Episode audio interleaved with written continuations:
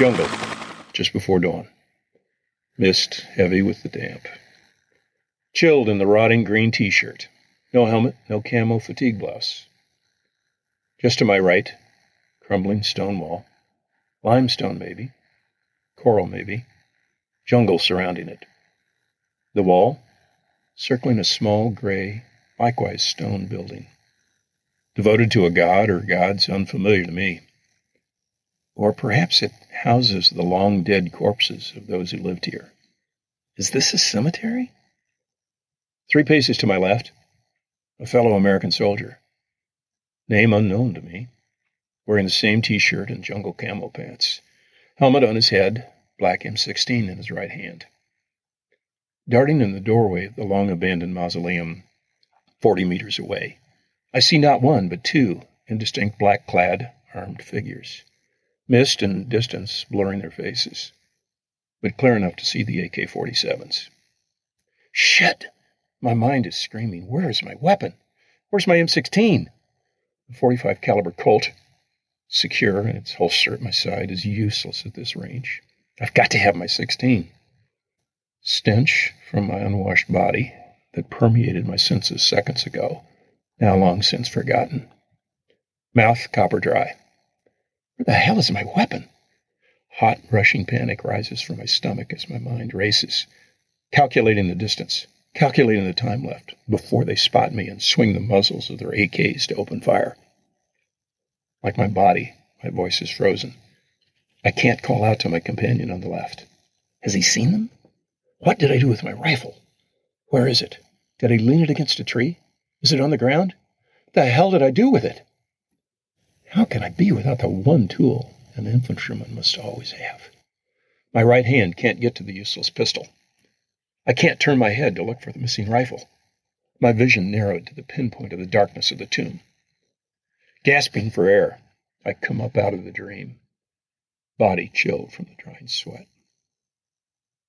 Panic ebbs from my body as I hear the steady breathing of my sleeping wife in the snug bed of our snug middle class life. The only demons, the six o'clock news and the monthly 401k report. I tried once to talk about the dream. It didn't work. That dream was 30 years ago. I think of it most every day. Soldiering is a young man's game, a middle aged man's sleepless night, an old man's fading memory a mother's nightmare.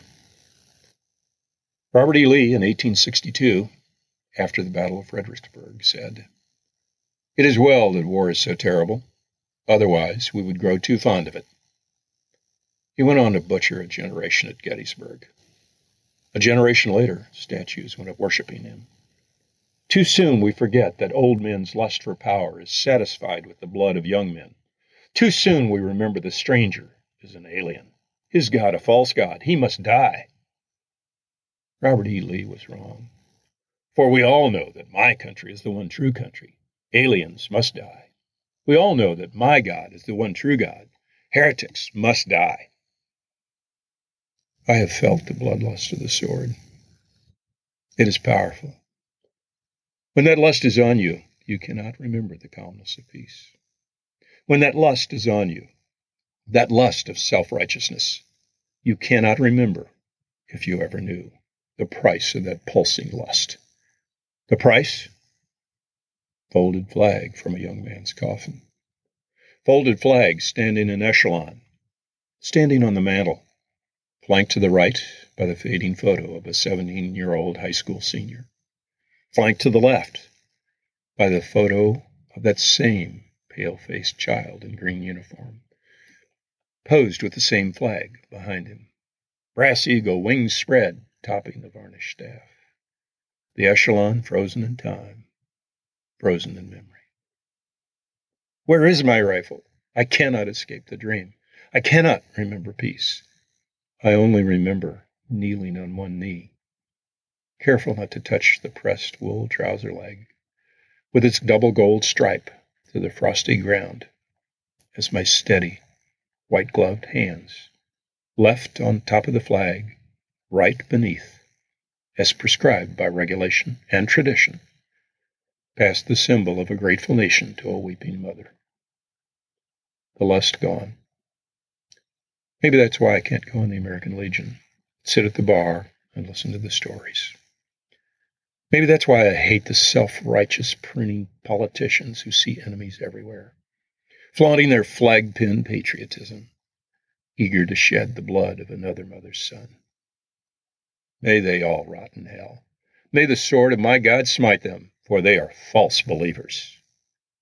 Karma's a bitch, man.